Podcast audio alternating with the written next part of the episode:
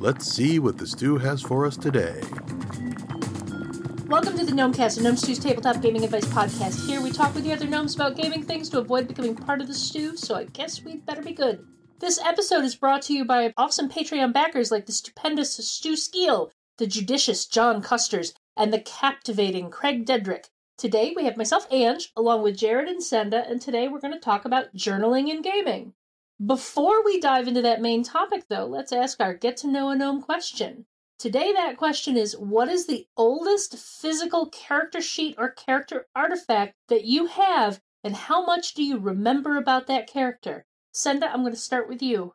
Okay, I don't know if that's a good idea because I remember a lot about my character. It's my first character ever, and her name is Shelzy Oakjumper, and I have all of her character sheets because I filled out a new one every time I leveled up. Was so she I a have Kender? maybe not every time, but like there's a variety of them because we played this campaign for like two years, and so they got worn out, and so I would switch to a new character sheet sometimes when I leveled up. But yes, she was a Kender.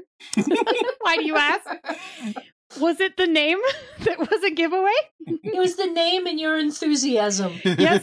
well, Shelzy Oakjumper is the reason that I know a lot of things about playing a Kender at a table without being the obnoxious person that people don't want to play with. Because I didn't know that at first, and I learned it by doing it, and my group survived it mostly. There was a couple people that we had some moments, right? But you communicate at the table and then you fix things. Yeah.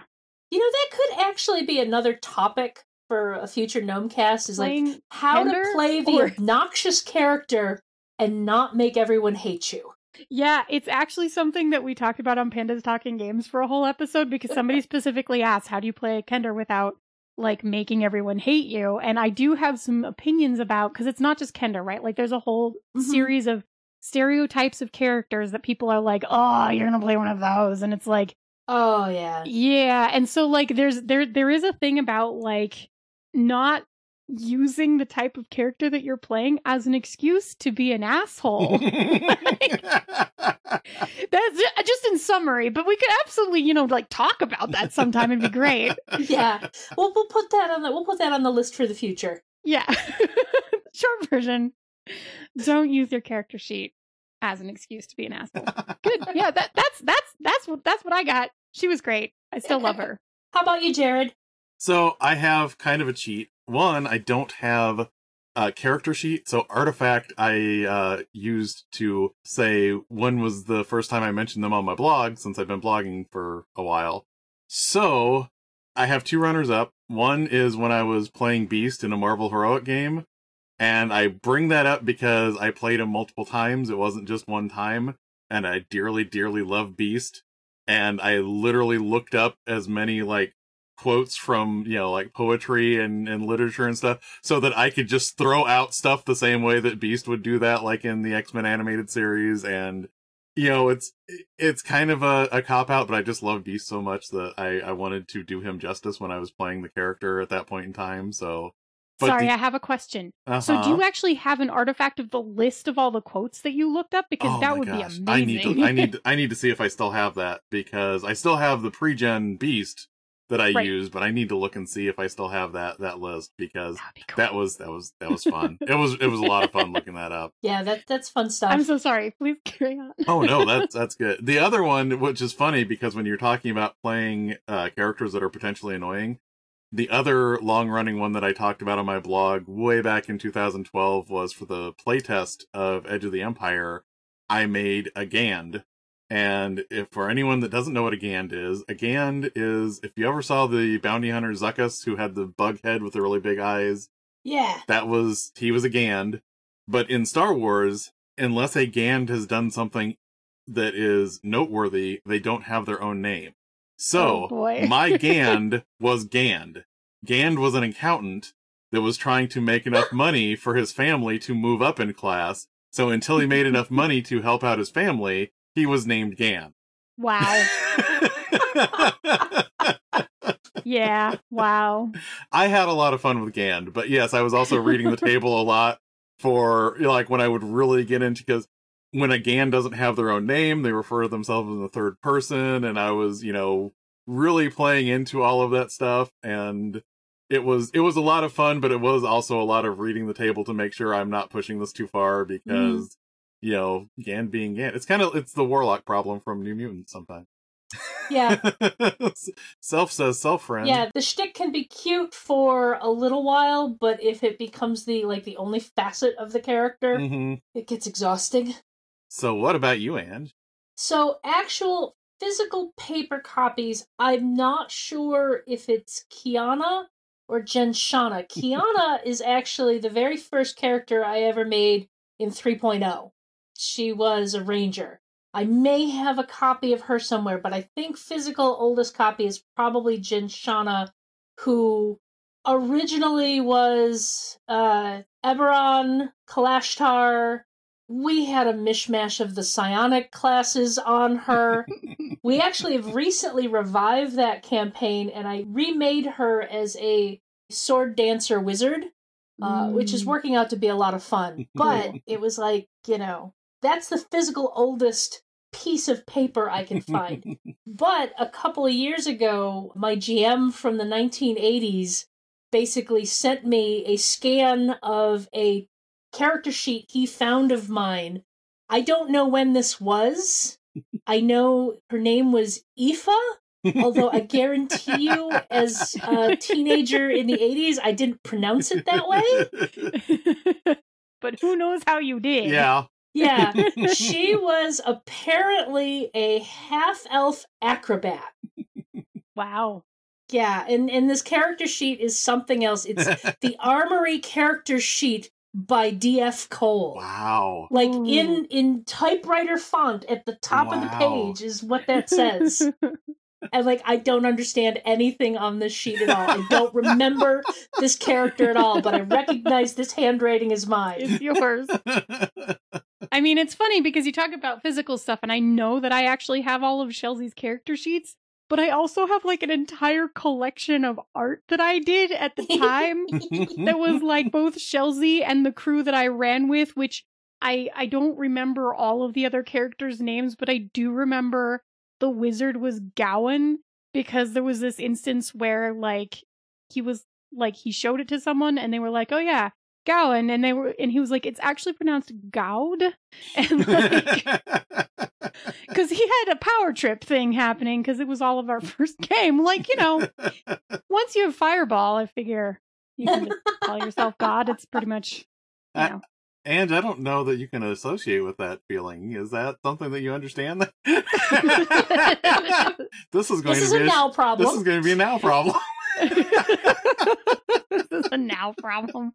Yeah, we we were we were in hmm. John's campaign. We were at a scene where we were witnessing. We were kind of hidden and witnessing some bugbears and some ogres and a, a giant doing a thing. And Jared, our barbarian, and John Carney, our paladin, are debating whether or not we need to get involved in this. And from behind them, my tabaxi wizard cast a fireball on the whole thing. like you do. I mean, this is a now problem. I mean, it's sort of you know a wizard D and D thing. anyway, let's get into the Moving main topic right discussion. So a while back, we did an episode talking about doing stuff related to gaming outside of actual gaming at the table. And in that episode, we mentioned journaling. And since Senda and Jared have both been doing a fair amount of journaling related to gaming, I thought we'd get together and talk about that whole concept. It, it, both of you are doing it in different ways because Senda, you're actually playing a solo journaling RPG, whereas Jared, you're journaling from the perspective of your character for our campaign. And those are those are both awesome things, but also very different. Yes. So Senda, tell us about your game. Um, well, so the game that I've been playing recently, and it actually, as of the date of this recording, the last day was actually yesterday. Um, so we just finished, and I, I kind of am like now like chomping at the bit for a bunch of Kickstarters that I backed that are also journaling solo play games. But we'll get there. Um, I'm sure that I can fill in the gaps in the meantime. Um, so the game that I've been playing is uh, a game by Jeeyon Shim and Shing Yin Khor called Field Guide to Memory. Which, if you're on Twitter, you may have like noticed because a lot of us were playing it and we were playing it all at the same time, which was like a, a, key function of this particular game. Although, of course, you can go back and play it, um, you know, once they release just the PDF version. But so this game in particular, like journaling games have certainly existed for a while, and actually games like this have existed for a while, but these two very smartly came up with some really good words to describe the specific type of play experience that they were creating, which I think are very cool and very useful. So this particular game is then I would I would call in their terms, which like I said, I think are good, is a, a keepsake game and a connected path game. And those are two different but related words. And the first one I think is the the really key part because that's the part that will continue after this first initial experience. So keepsake in that it's a journaling game that encourages you to journal not just for the sake of journaling, but for the sake of creating an artifact that you like that is the journal of the experience, but that is also like something you could hand to someone else and they could flip through, right? And it's really cool from the perspective that it engaged me from the gaming perspective of journaling, which I really enjoy because solo journaling games with prompts and stuff are a really cool way, in my opinion, to be introspective while being escapist at the mm-hmm. same time, right? Because sometimes it's easier to approach your own feelings through the lens of someone else because then you don't have to come on them directly. You can sneak on them up on them from the side, like you, you know, creeping around through the underbrush and, and like pounce on them. Um stealth introspection. Yeah, it's kind of like that, right? And sneak attack so, your psyche. exactly. It's so it's a really interesting thing, right? Because it allows you to kind of dip into as much or as little introspection as you want while still engaging it as an escapist gaming experience, which is just a thing that I just I so I really enjoy doing it, right? Because I like giving myself the feels and I like having the feels of the table full of people. Well, you know what? I am pretty effective at giving myself feels too. Like I just am, and that's I'm sorry. Just... It's great. so, but the other two pieces of that for this particular game, um, which has just been an absolute joy, is that uh, so this is a keepsake game, which means that it's engaging my creativity on um on a physical level, and that like I have I have this journal now, and when I say I have this journal, I mean it is full of not just the ephemera that they sent out with the game, which it definitely has all of that in it, but also like photos that I have previously taken of similar locales so that I can be like, yes, and this was a picture of when we were in this place from my particular character's perspective. I made mm. stationery for the museum that she worked for so that when I was writing letters, I could type it up on that stationery and then print it out and it would look like a letter that was written that way. And that's how I was keeping my my letter writing stuff separate from like the diary parts of the journaling. It was really delightful. And I have acquired so much more stationary stuff because it's been um, not just a character building and storytelling experience, but then also an artistic and creative experience. And then the third part is that I am left with this really fantastic physical artifact that because, and I wrote an article about this, right? About like your tools that you use to engage with the game when you play it and how they can really affect how much devotion you give to it. So mm-hmm. I spent like way too long picking out my supplies for this game, right? I remember, I believe when we recorded the episode where we mentioned yes. journaling, yes. you were in the process of choosing yes. your journal that you were going to use for this game. Yes. So, and it's great. Um, and it's very full. Like it is not flat, right? Um, and and what that did is it the third dimension for me of this particular game in the artifact part is that I've come away with something that I like, that I made, that was all of this creativity, that's all the storytelling stuff, and it's also a physical object that I can touch and interact with and look at.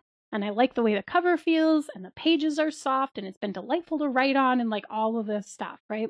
So it was very easy for me to fall all the way in on this game because it was scratching all of the itches all at the same time, which was delightful. And yeah, it was really cool. And and the thing that was super cool about this particular experience and doing it as part of their Kickstarter is that they didn't just release the game and then everybody like picked it up and played through it or whatever at their own pace. I mean, everybody played at their own pace, but what they did is they actually set up an email program so that they sent out one journaling prompt a day, right? So what that meant was everybody who was in on the Kickstarter, we were all getting the prompts and the information to do them at the same time over the course of a month, right? That that's a really interesting way to like like take a very solo personal experience and make it communal. It was really amazing. So this is the other terminology that they came up with, which I think is really beautiful, and um, it's connected path games. Mhm. Because what we're doing is we're playing alone as a community, right? And and it which is like journaling as escapist introspection. like it's a whole bundle of things that sound as if they are opposites from each other, but in fact work really beautifully together. It was really amazing. Basically, every day on Twitter, I was checking the field guide to memory tag. I was posting my pages. And then I was like scrolling through the tag and like reading what everybody else's characters' reactions and stuff were because we're all living the same story Mhm. as the main character of the story. But with very different characters, everybody's having a very different experience. It was really beautiful. It was really amazing because it was both alone and not alone, and it was both out of character er, and in character, right? Like it had a lot of beautiful pieces to it. And I think with journaling in particular, I think those are a lot of its strengths because it's such a personal activity Mhm. that it can be I don't know, it, just, it, it can be so much of whatever you want it to be. Anyway, I enjoyed the experience so much that basically what I'm doing is I'm like, oh, I'm I'm hunting through um there's a whole bundle of games on itch right now called Solo But Not Alone, and I'm like digging through it for more journaling games because I want to set up a similar experience just with like people that I know and be like, look, Mhm. we're gonna play this game and we're gonna start on this date. Everybody buy a journal. Let's go. because I think that we can, you know, we can recreate at least some of the like connected path part, which was a really, that part was a truly different experience from other journaling games that I've done solo because I have done, you know, other games before solo. Really enjoyed them. Had the escapist introspection part. Hadn't had a connected path feeling like this before. And hadn't ended up with a game that had intentionally created keepsakes like this. I actually have um I've taken solo games that I have played and the result of that game and then taken that and turned it into a keepsake very intentionally, but the intention of the game wasn't to necessarily create a keepsake in that way, if that makes sense. So for me, this was like written to do all of the stuff I just wanted it to do. I don't know. I could just keep singing its praises for a long time. And I will say, I don't know exactly when this show will drop, but there are two more games that, if all of the words coming out of my mouth sounded great, if they're still on Kickstarter, you need to look them up in a now kind of way. And it's uh, Jeeyon Shim has um, The Last Will and Testament of Gideon Blythe, which is going to be another journaling keepsake game, which looks super cool. And um, Shing Yin Khor has A Mending, which is a keepsake game in which you are traveling to visit a friend, but you're stitching your path. You're actually sewing your path into like a kerchief. So when you're Ooh. done, you actually have like a wearable kerchief piece that you can use however you would use a kerchief, which is just like, oh man. Oh, So this Wow. episode is supposed to drop on March 18th. I don't know if they'll still be up or not, but boy, if they are, I think A Mending might still be up. You might have missed the last will and testament of Gideon Blythe. I'm not sure, but you should check. So taking uh taking a look at it from the other perspective of basically you're playing a normal, you know, RPG, you know, where you know you got a bunch of people at the t- at the table, you know, we're all through Zoom right now, but a bunch of people at the table and then you have one player who is journaling from their character's perspective. Jared, can you tell us about Nagrat's journal because I love it so much. I was, I was, uh, for a second, I thought you were going to say you're playing a normal character, and I was going to say you're not talking about Nagrat. That's uh... No, no. I, I don't think any of the characters in in Oh, our no. game are normal We are very characters. so part of my thought process on what I'm doing, and just to um, just so everybody knows, I am keeping a journal. We, uh, John Arcadian, one of our head gnomes, is running a game of Storm King's Thunder in fifth edition D and D. Ange and I are both in that game, and I am keeping a journal of that game from the perspective of my character Nagrat. And I have entitled this journal Nagrat's Guide to Storm King's Thunder, in part because I want this to kind of feel like, you know, all of the all of the fifth edition things so far have been like Tasha's Cauldron of Everything or, you know, Volo's Guide to to Monsters or whatever. So I, I was kind of playing with that that same naming convention. But what inspired me to do this is the reason I love the Forgotten Realms. And don't worry, don't don't turn off the the podcast. This the um what initially caught me though in the oldest products is they are not written as a setting that is just this is the setting, here are the stats, these are the things going on. If you read the oldest products, they're actually written as here's what you might see if you go to this place. And then there's Elminster's entry, which is not actually meant to be accurate. It's just from his perspective, where he's saying, you know what? This part isn't true. This part may be true. Who knows about this? And it's all his perspective on a location. And then there might be game rules as a third part of that entry. So there's actually a lot of in character perception of things. It's not just, oh, this is a great country. It's more like, you know, you get some of his snide asides where it's like, yeah, they have lots of law and order, and also these people don't have their voices being heard. You know, you get a lot of that kind of aspect to the commentary for the individual entries. And where we're playing in Storm King's Thunder is an area that was originally called the Savage Frontier. Janelle Jaquays, who is a long-standing figure in D&D, wrote a Forgotten Realm supplement called Savage Frontier. And Janelle did something that nobody else in the realms really ever picked up on, which is her perspective character wasn't Elminster. She had a different sage from that area that was commenting. And that sage had their friend who was like a very um the sage was kind of very much their head in the clouds. Their friend was kind of this like uh, grounded, you know, wor- you know, mercenary type, and that gave you a much different perspective than when you read Elminster's entries. And I really wish more people would have done that. So that's what I wanted to do with Nagrat. I wanted to give the perspective of my character on this adventure, you know, add some detail to things without necessarily those things being true, but they are true from Nagrat's point of view. Nagrat is an Uthgardt barbarian. I love him so much. he is an Uthgardt barbarian who was actually a Firbolg, which is a you know related to giants and also kind of a Fey, you know, sort of ancestry. But he was raised by Uthgardt barbarians, so he's kind of between different worlds, trying to find his place in everything. And so he's very fascinated with giant history. And one of the other things that I wanted to get across here is Nagrat has an intelligence of 10. He's not stupid and he is a barbarian. So I wanted to show that someone with an intelligence of 10 isn't dumb. Like you can be knowledgeable about certain things. You're not knowledgeable about everything, but you can be very focused on certain things. And one of the things that I like doing is every so often in that book is I'm trying to rope in the perspectives of the other characters so even uh, if I get a chance in game, I will try and ask some of the other players their thoughts on things so that then I can put those things through what Nagrat heard back into the journal.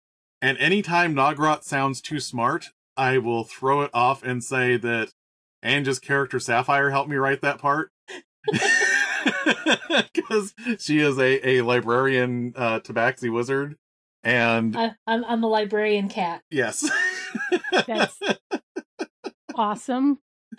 The best. Anyway, Yeah. carrying on. oh yeah, but we have all of these like all these sidebars will be what I, I I've been putting in just like the actual journal of what we've what we do. Like this is what we did on the adventure, but I don't play up the fighting parts or the you know the the action parts because that's the part that's exciting at the table. What I'm putting in there is what was Nagrat thinking before this thing happened? What was Nagrat thinking after this thing happened? Because I noticed in a lot of games other players will assume what somebody what somebody's character was thinking or feeling, but they're often thinking about that based on stereotypes or archetypes. Mhm. Like, surely they just wanted to get in there and murder this person because they were a barbarian. It's like, mm, no, that's not really what was on my mind at that point in time.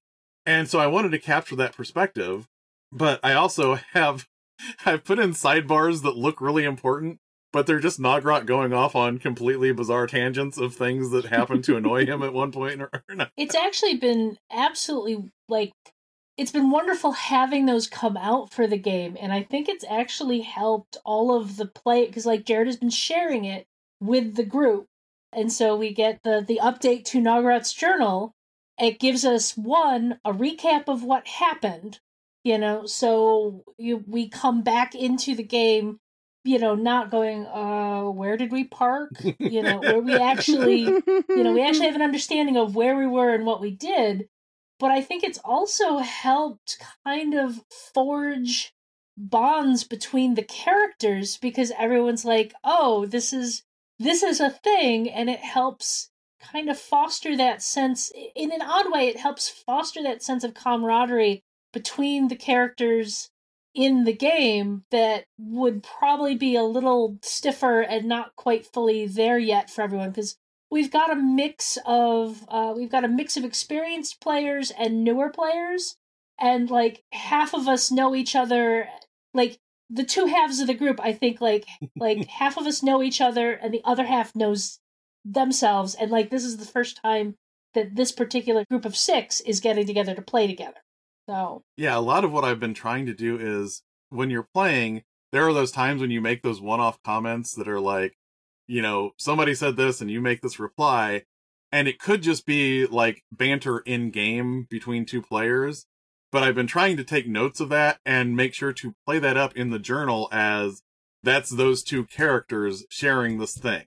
And instead of just forgetting that that banter happened, that's now, like we've been talking about, that's now an artifact that is something that those two characters shared and on i do I, I agree and i think a lot of that has kind of created this like once that's in the journal and those two made this joke with each other that's a joke those two share and it becomes like Yeah. this thing that they refer back to and Zudrolkin mountains so i mean it, it sounds like to me that like you're translating having the job of the person who takes the notes into a really cool out of game experience that you get to keep doing in character that actually creates the opportunity for other people in the game to continue to build relationships because you're doing the relationship thinking and journaling and in character stuff outside the game. hmm And, and it's not trying to manufacture relationships, but it's trying Yeah. to those things that sometimes fade, especially in Yeah.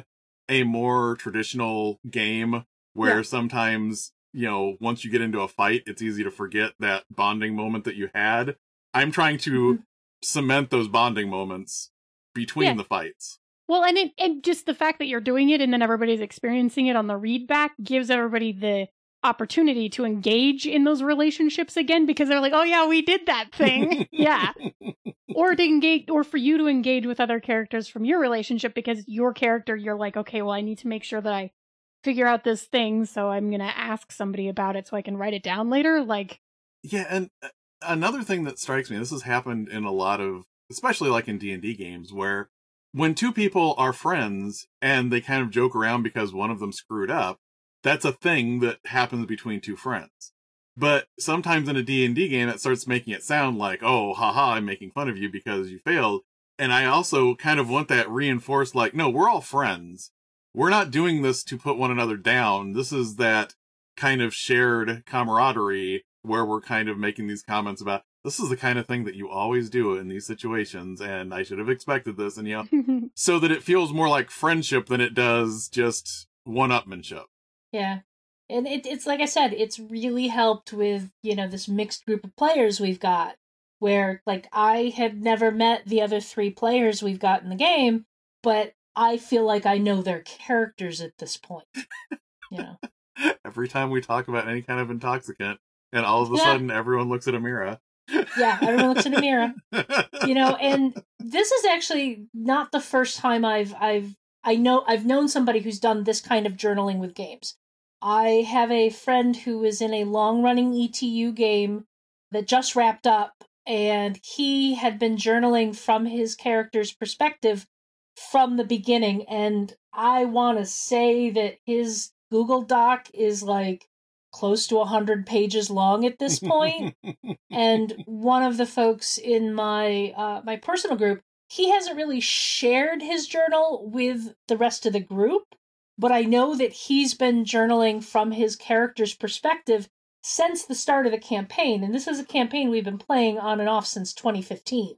You know, so he's got this long record of his character's perspective on the stuff that's been happening in the game. Admittedly, his perspective is a little wrong because he's essentially playing an angel on walkabout among the mortals. so it's a very different perspective, but still, it's it's an interesting aspect to gaming. I think one of the most interesting things about journaling, kind of no matter how you engage it from a gaming perspective, is that even if it's not something like Field Guide to Memory, which is you know, this was specifically built to create this really fantastic keepsake situation. No matter how you do it, you end up with that game artifact Mhm. that is all of that story and memory, which is just eh, cool. it's just not, it's, I'm trying to think of a better way to say that than like, it's really nice to have, but like it, it is, it gives you that touch point of all of the emotional experiences that you had playing through whatever that was. And the longer the game goes, the like more investment you have in those experiences and that character and the cooler it is to be able to like go back and have all that information. You know, I think we as humans, we need, we sometimes need those touchstones Mhm. for memory. Yeah. You know, we need that thing. You know, like I'll fully admit my artifacts from games are not pretty, but they're precious to me. Like I Yeah. joke that in most of my D&D games I end up becoming the accountant because I keep track of, you know, like what magic items did we get, who has them, what's the gold and you know, like all this and it's it's very mundane. It's not shiny or interesting to anyone else but those notes that I keep for that are precious to me because I'd be like, oh yeah, that's what happened in that time we played, and this is when we got this item, and you know, it's like those memories they they help me, you know, keep that game kind of you know in my head. Yeah. Or to tap into the zeitgeist right now, what is a journal but a game persevering? oh my heart, my heart, Jared. Okay, we, we need to we need to move we need to move on. I think that's the point where we move on. This show is funded by the Gnome Stew Patreon. You too can become a Patreon backer by following the Patreon link on the Gnome Stew website to the Gnome Stew Patreon. This ad is brought to you by the most perfect, beautiful journal you will ever find. The cover fits your soul, and the paper feels like magic.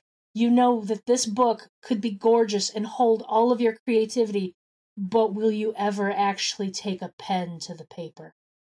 If you're enjoying the Gnomecast, you'll enjoy many of the other Misdirected Mark shows. Here's another one to check out.